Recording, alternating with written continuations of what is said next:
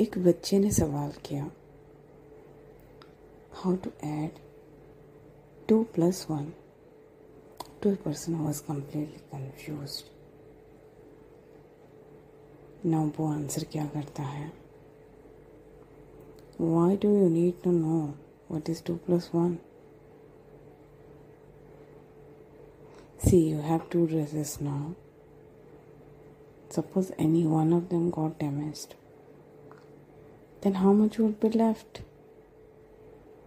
You should learn now subtraction instead of addition. Now tell me what it would be 2 minus 1. The kid looked at him and remained silent for a minute. Then he said, I don't like math.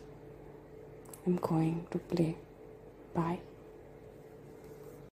So, my question to you is before answering to any question, do you ever think for a minute what is the exact relevant answer? Instead of just answering like something or the other. No, don't do that. Because when someone is asking you something, they are really serious about it. They want to know something from you answer them the way they can understand.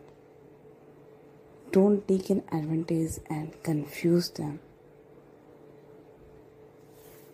Thank you.